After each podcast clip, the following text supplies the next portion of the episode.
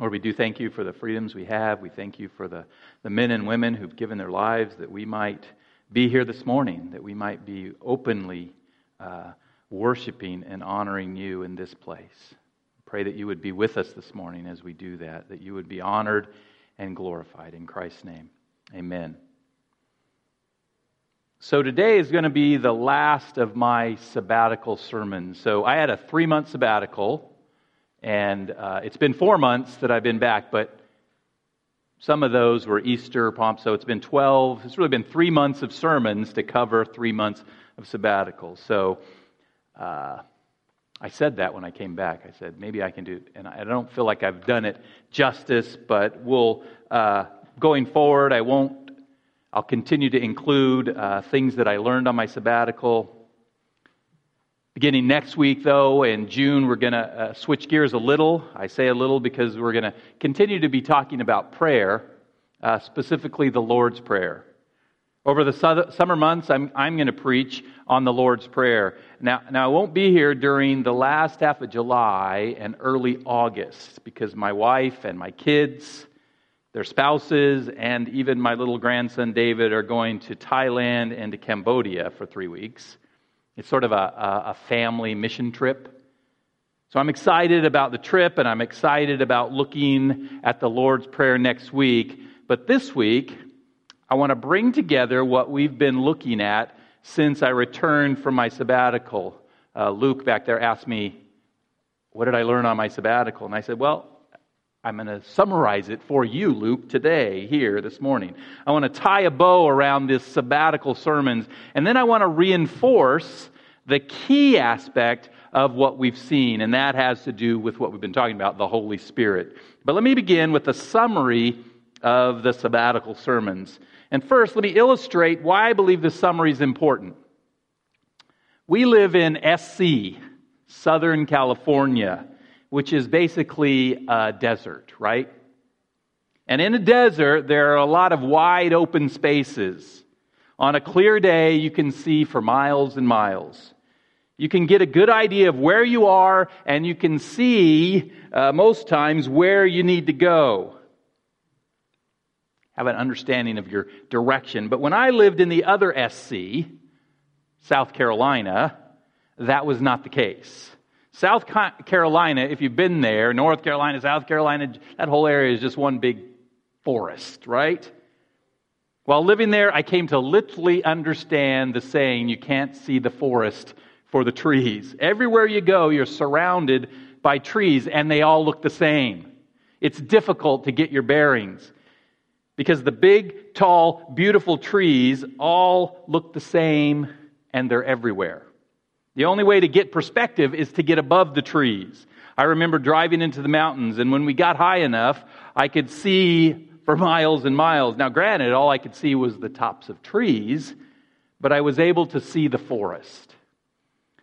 And as I was thinking about these sermons, these sabbatical sermons, these uh, 11 messages, 12 counting this one, I was wondering if I spent too much time looking at the trees when maybe what we need is to get some elevation and see the forest. So, what I want to do is give us a brief overview of what we've seen. I want us to see the whole forest at once instead of seeing it uh, tree by tree. There won't be much detail, but I'm hoping uh, for a better perspective. If you weren't with us for this uh, 11 weeks, if you missed much of it, then hopefully God will fill in the blanks.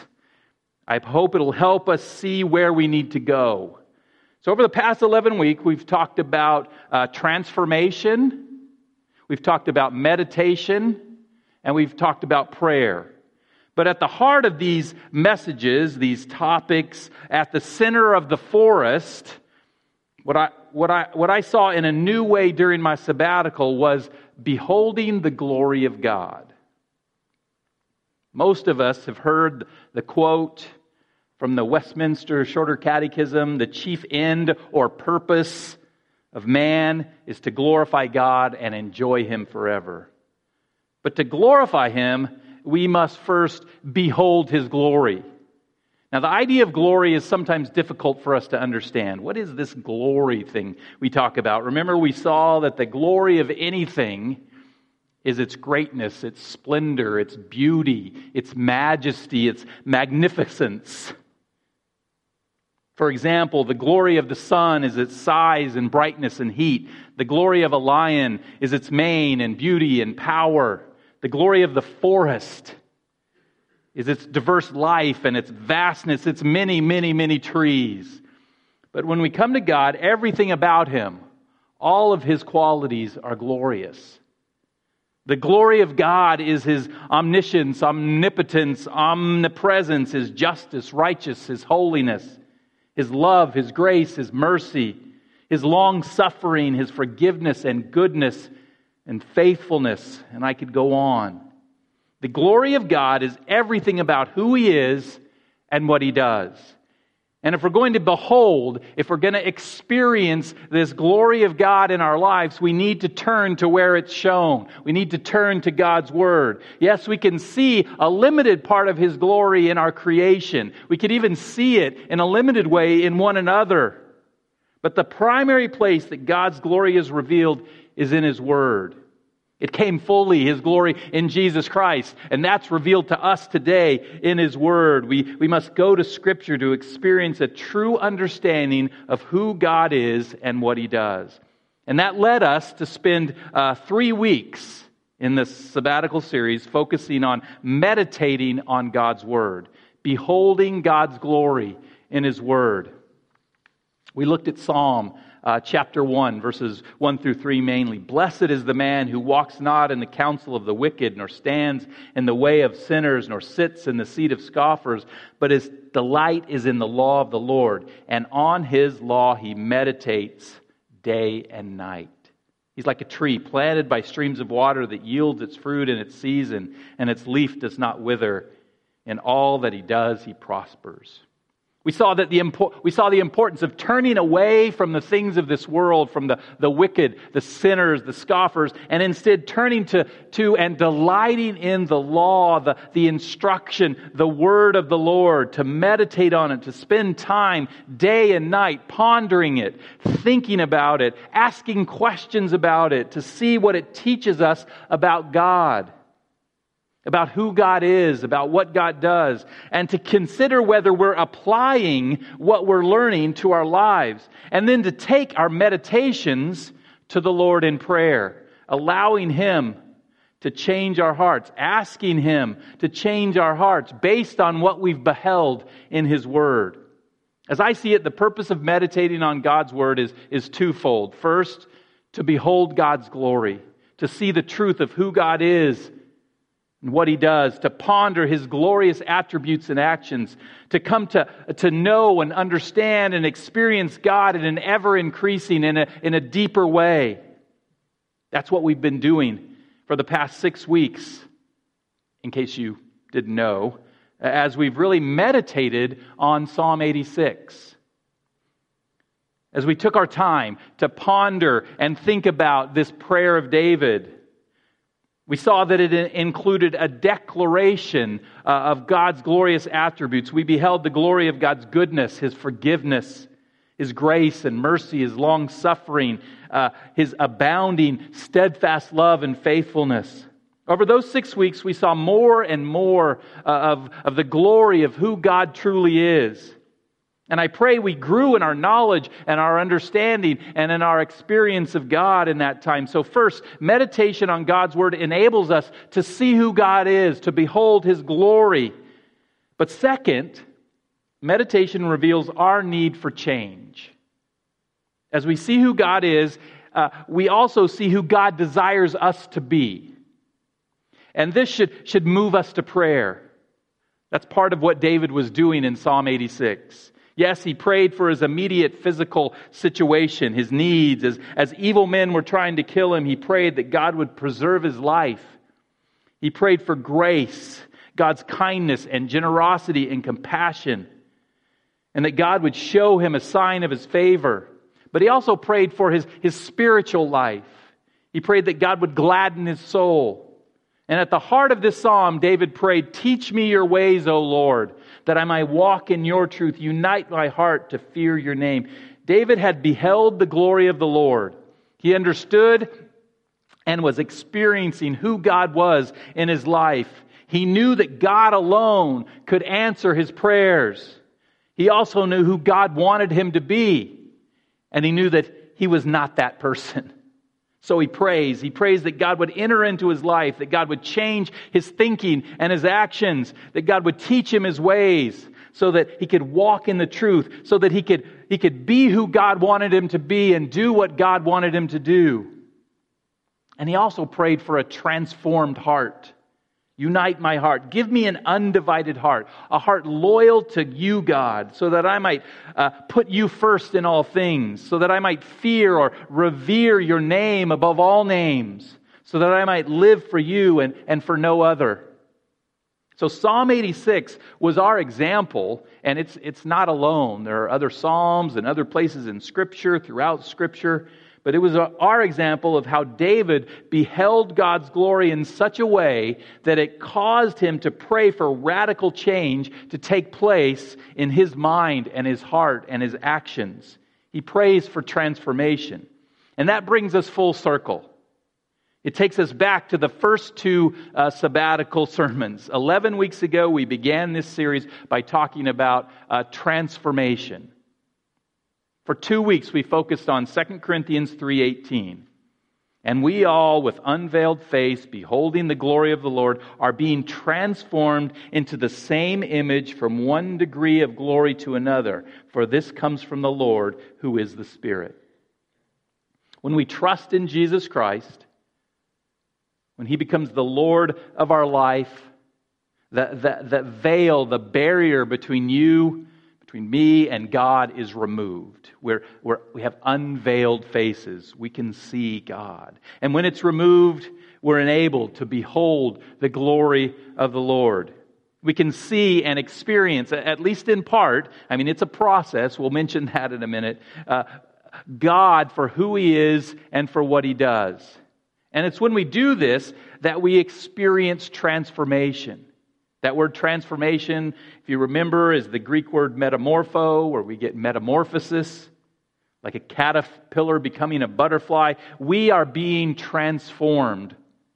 We are being changed by God into the same image. That image is the image of God, the image of Jesus Christ. Paul writes to the church in Rome For those who he foreknew, he predestined to be conformed, transformed to the image of his Son but our transformation doesn't take place all at once. It's gradual over time from one degree of glory to another. And it doesn't come by our own efforts. Yes, we have a part to play, but ultimately our transformation comes from the Lord who is the Spirit. It's the Holy Spirit who transforms us into the image of Christ. So that's a, a summary of our 11 weeks of messages. So, so if I were to then summarize even the summary of my sabbatical sermons in one long sentence, it would be this. I, I put it in your notes if you have notes. It's going to be up on the screen. By the power of the Holy Spirit, those who trust in Jesus Christ will experience gradual transformation into his image through beholding the glory of God revealed in His Word and entering into prayer based on what His Word reveals to their hearts. That's the big picture. That's the forest I want us to see. Now, let me ask you a question. What's your part in achieving your own personal transformation? What can you do to become more like Christ? I invite your response based on that uh, summary there. Say that again. Okay. Trust in Christ. Okay, that's step one. You got to trust in Christ, otherwise, you're not even in the process. Pray. There's some prayer. Where does the prayer come from, though? His Word. So, so the, the process involves trusting in Christ and then, is it up there? Maybe it's a little convoluted, sorry. Beholding the glory of God revealed in His Word. That's what we can do. Through His Word, through prayer, what you can do to become like Christ. Behold God's glory revealed in His Word, reading it, studying it, applying it, believing it, and pray. Pray based on His Word. This isn't new. This is not revolutionary. Our part in our growth, our transformation, always comes back to this. Always comes back to spending time with God, spending time in relationship with God, spending time in His Word, seeing who He is, seeing who we're not, and then going to prayer, praying that we become who He wants us to be. It's not a mystery. And I think we've covered that part. I, I hope we've covered that part fairly well. But as I went back over my 11 sabbatical sermons, I realized there was one thing I'd neglected. One very large tree, if you will, that, that, that I hadn't spent enough time looking at. We glanced at it when we looked at 2 corinthians 3.18 and it, and it begins the summary of, of this, uh, this statement up there by the power of the holy spirit we talked much about our part in our transformation meditation on god's word and prayer based on that meditation, but we didn't spend much time on God's part, which is actually the most important part. And so, with the time I have left today, how much time do I got? Uh, I got at least an hour, right? Uh-huh, that's funny. Uh, I want to conclude this series by focusing on the transforming work of the Spirit, our transformation. And that's what we want. I mean, we talked about that I, I pray, I mean, you, are probably zoning out if you don't want to be transformed. I'm fine with who I am right now. Maybe we need to stop and pray that we desire transformation because that's, th- that's what motivates us. That's what motivates us to understand these things, that we desire to be transformed, that we desire to be more like Jesus Christ. And this transformation comes from the Spirit. So the question I want us to look at today is this how does the Spirit of God work in our lives to bring about our transformation? How does the Spirit empower us to become more like Jesus Christ? Why is it better, as Tom talked about, that Jesus left and gave us this Spirit? The first thing I want us to see is this, the Spirit Himself empowers us to behold God's glory. We've talked a lot about God's glory, but we cannot see it without the Spirit. For those who, who wear glasses, I'm one of those. We can all remember, or, or I, I, think, well, maybe if you're little you can't, but I can remember my first pair. I'm nearsighted, uh, which means that, I, that at great distances things appear blurry. I, Luke's really clear right now. If I do this, I, he could be anybody, okay? Now, I became nearsighted gradually as I got older. So I didn't even know how bad my eyes were. It was just this, this uh, blurriness that came in over time. I didn't know what I was missing. I didn't know that things could be that sharp in the distance. But when I put on my first pair of glasses and things in the distance became clear, it was revolutionary. I was somewhat blind, but now I could see. And in a similar, but, but in a spiritual and in a deeper way, the Spirit gives us the ability to see. If beholding God's glory is, is key to transformation, then the first thing we need is clear vision. And the Spirit gives us more than glasses. He performs spiritual surgery on our eyes, really our, our heart, the eyes of our heart, the eyes of our mind, so that, so that we can behold who God is. We can understand in a, in, a, in a different way who God is and what he does. Paul explains it this way in 1 Corinthians chapter 2, verses 12 through 14. He's speaking to the church, to those who ha- have unveiled faces, to those who've, who've uh, come to Christ. He says, Now we have received not the Spirit of the world, but the Spirit who is from God. When we come to Christ, first, first step in the process, we receive the gift of the Holy Spirit. Why? Well, one reason, Paul says, is that we might understand the free, things freely given us by God. This is supernatural and somewhat mysterious stuff. This is what the Spirit does as He enters into our hearts and our minds. The Spirit gives us an understanding for the things freely given us by God. And what are those things? Paul explains. And we impart this in words, not taught by human wisdom, wisdom, but taught by the Spirit, interpreting spiritual truth, truths to those who are spiritual, to those who've received the. That's the, those who are spiritual are those who've received the Holy Spirit, those who've trusted in Christ. We're given the Spirit that we might understand the things of God. What are those things? Well, Paul's talking about words. Words not taught by human wisdom, but words taught by the Spirit of God. God's Word is what he's talking about, taught by the Spirit. He's talking about the Bible. Peter links the Scripture and the Holy Spirit this way no prophecy of Scripture comes from someone's own interpretation, for no prophecy has ever produced, was ever produced by the will of man, but men spoke from God as they were carried away, along by the Holy Spirit. God's word was written down by men. We know most of the books in the Bible, we know who their authors were, but it was the Holy Spirit who inspired what they wrote.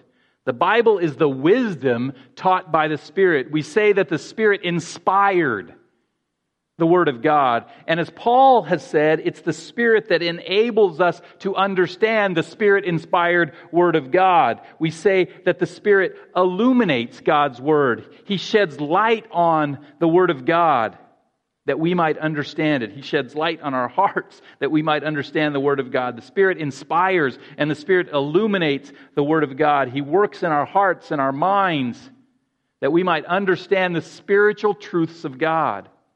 Things we could not have understood, that we would not have received before the Spirit now become clear because uh, he ends this little section. The natural person does not accept the things of the Spirit of God for their folly foolishness to him.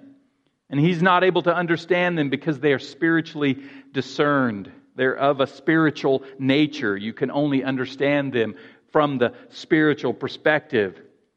So, as those who trust in Jesus Christ, we are no longer natural people. We're no longer people of the flesh. Instead, we're spiritual people people of the Spirit. And, and actual supernatural spiritual change takes place in our lives. When we receive the Holy Spirit, when we trust in Christ, we're given the Spirit of God, and He immediately brings that initial transformation. We move from not accepting or understanding the things of the Spirit of God to accepting and understanding them, at least in part. Again, this is a process. It takes us time sometimes. We have to work through it, but we're given the sight, we're given the ability.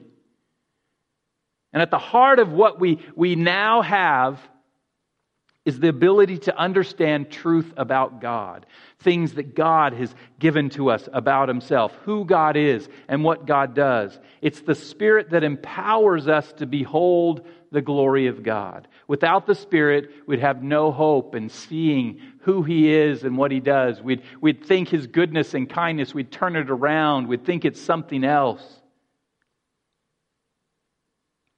We'd think it's foolishness. But now we can see His glory, His greatness, His majesty, His splendor. And this is due to the Spirit's uh, initial transforming work in our lives. So, first, the work of the Spirit, uh, uh, the work of the Spirit begins by empowering us to behold God's glory. But it doesn't end there. Second, the Spirit empowers us to reflect God's glory. Let me start this, this with a, a somewhat strange story, but I hope it'll help us understand this.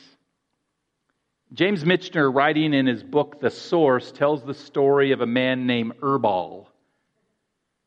How would you like to be named Urbaal? No. Urbaal was a farmer living in 2200 BC. That's a long time ago, 4,200 and some odd years ago. He worshiped two gods the god of death and the god of fertility. One day, the temple priest told Urbaal that, that if he wanted to have good crops this season, he must bring his young son to the temple as a sacrifice. Urbaal obeys and on the appointed day drags his wife and his boy to the scene of the boy's religious execution by fire. After the sacrifice Urbaal's, of Urbaal's boy, Another priest announces that one of the fathers will spend next week in the temple with the new temple prostitute. Urbaal's wife is stunned as she notices a desire written more intensely across his face than she had seen before. And she's overwhelmed to see him eagerly lunge forward when his name is called.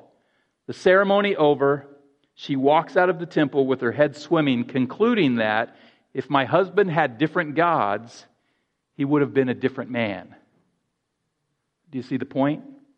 Urbaal's, Urbaal's gods were death and fertility or, or sex. And so Urbaal became a man of death, willing to give his son's life because the priest said it would be good for his crops, and he became a man overcome with sex, lusting after the temple prostitute. Urbaal's wife understood that her husband reflected the character of the gods he had chosen. And that's not good when you worship death and sex, but it's fantastic when you worship the one true creator of the Bible. I, I want us to recall the glorious attributes that we looked at in Psalm 86. How did David describe God? In verse 5, he wrote, For you, O Lord, are good and forgiving abounding, overflowing in steadfast love to all who call upon your name. And in verse 15, he added, But you, O Lord, are a God merciful and gracious, slow to anger, abounding in steadfast love and faithfulness. God is good and forgiving and loving and merciful and gracious, slow to anger, patient, long suffering, faithful. Now, these aren't are certainly not all of God's glorious attributes, but they'll give us a start. The thing I want us to see is that when we talk about being transformed in the image of Jesus Christ, we're talking about becoming more like Christ, more like God. We're talking about reflecting the glorious. We, we can't be all that He is. We can't be divine as He is. We'll never be omnipotent, omnipresent, omniscient. But we can reflect His glory Transformation means that we're becoming more like God, that we're growing to be people who are more good. I know that's better, but it works more good. More forgiving, more loving, more merciful, more gracious, more patient, more faithful people. And we could add holy, more holy and righteous and just. Take the vast majority of the attributes of God. Again, there are some that are for God alone sovereignty. We're, we're not growing more sovereign. God is always sovereign. But the vast majority of his attributes are the things he wants us to become. That's why we're becoming uh, transformed in the image of Christ as the Spirit empowers us to behold, to see the glorious attributes of God revealed in His Word. The Spirit also empowers us. And again, this is mysterious. The Spirit is in us and He's working in us. He does it through conviction. He does it through comfort. He does it through encouragement. He does it through other people. He works to empower us, to transform us, to reflect these glorious attributes in our own lives. He does it through the Word of God itself. In Galatians chapter 5, verses 22 and 23, the Apostle Paul writes this familiar uh, verses when you're talking about the Spirit. But the fruit of the Spirit is let me stop there for a second. You could say uh, uh, the, the, the result of the Spirit indwelling and working in our lives. And what follows? It's a list of fruit. It's, it's, a, it's, it's fruits, but it's one fruit because we, they're, all, they're all working together. It's not like you can have one and not the other. So, but this list, list of list of fruit, what I want us to see is that this, this fruit is of the Spirit. It's a reflection of the glory of God. It reflects that we are, we are different because of who our God is. The first fruit is love. Remember, Psalm 86 says, But you, O Lord, are, this is the fruit that we're that the Spirit is working in our life, but, but the psalm says, You, O Lord, are a God, a God abounding in steadfast love. And, and John tells us God is love and that we love because he first loved us. Our, our ability to love is only because of God's. When we love, though, it's a reflection of God's glory. The second fruit is joy. Do you know that God experiences joy? Nehemiah proclaims, The joy of the Lord is my strength. Do you know that God rejoices over many things, including doing good to his children? In Jeremiah, God says, I will rejoice in doing them good. When we experience joy, when we rejoice, it's a reflection of God's glory. The third fruit is, is peace. Paul, Paul writes, and the peace of God. God has peace which surpasses all understanding, will guard your heart and your mind in Christ Jesus. God is a God of peace. Jesus is, is called the Prince of Peace. And when we seek peace, it's a reflection of God's glory. The fourth fruit is patience.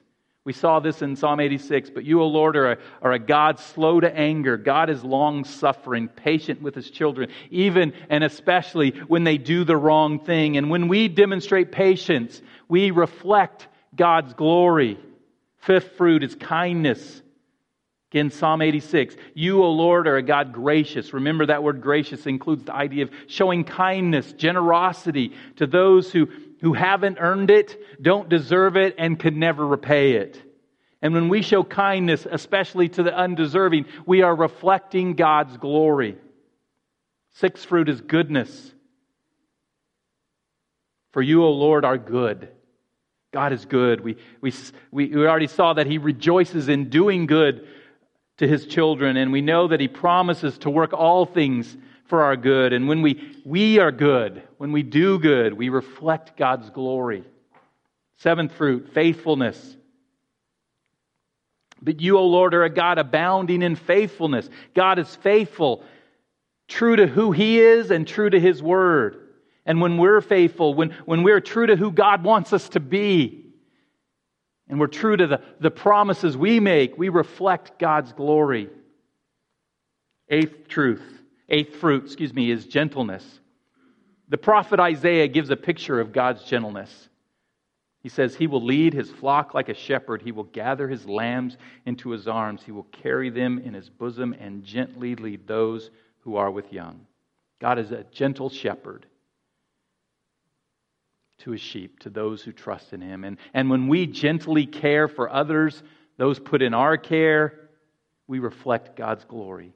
And finally, the ninth fruit is self control. Now, this fruit is different from the others. I'm not sure if we can say that God ever had or, or needed self control, but we can say what James says. Let no one, one say when he is tempted, I am being tempted by God, for God cannot be tempted with evil, and he himself tempts no one. God is holy and righteous. God has never sinned. God has never even been tempted to sin. So maybe we can say that God has the ultimate, never failing self control, and that when we demonstrate self control, when we run from temptation, when we are victorious over sin, we reflect God's glory. So I hope you, I hope you see the point here. The Spirit is at work in our lives, empowering us to behold and to reflect the glory of the Lord, producing this, this fruit of godly character. He's transforming us to be more like God, to be more like Jesus Christ. And you know what? He doesn't stop there. He doesn't just provide the power for us to, to, to behold and reflect on God's glory, He takes it a step further. And we need to take it a step further. He empowers us to proclaim God's glory. The Spirit empowers us to proclaim the glory of God. This is what Jesus promised His disciples. But you will receive power when the Holy Spirit has come upon you, and you will be my witnesses in Jerusalem and in Judea, Samaria, and to the ends of the earth. What does it mean to be Christ's witnesses? It certainly means to use words to tell what you've seen, right? To testify to what you know about and have experienced uh, of Christ, to share with others the glory of God that you've beheld in Jesus Christ. But I believe it goes beyond words. Being a witness for Jesus must include words of explanation. You have to tell the story, you have to give the gospel, the good news. But it also includes works of demonstration, works that, that come from a life that's been transformed by the power of the Holy Spirit, that comes from a life that reflects the glory of God. This is our, our, this is our transformation. It's, it doesn't all happen just internally, it's our transformation going public This is when those around us see the fruit of the Spirit in our lives. They see the glory of God reflected in who we are and what we do.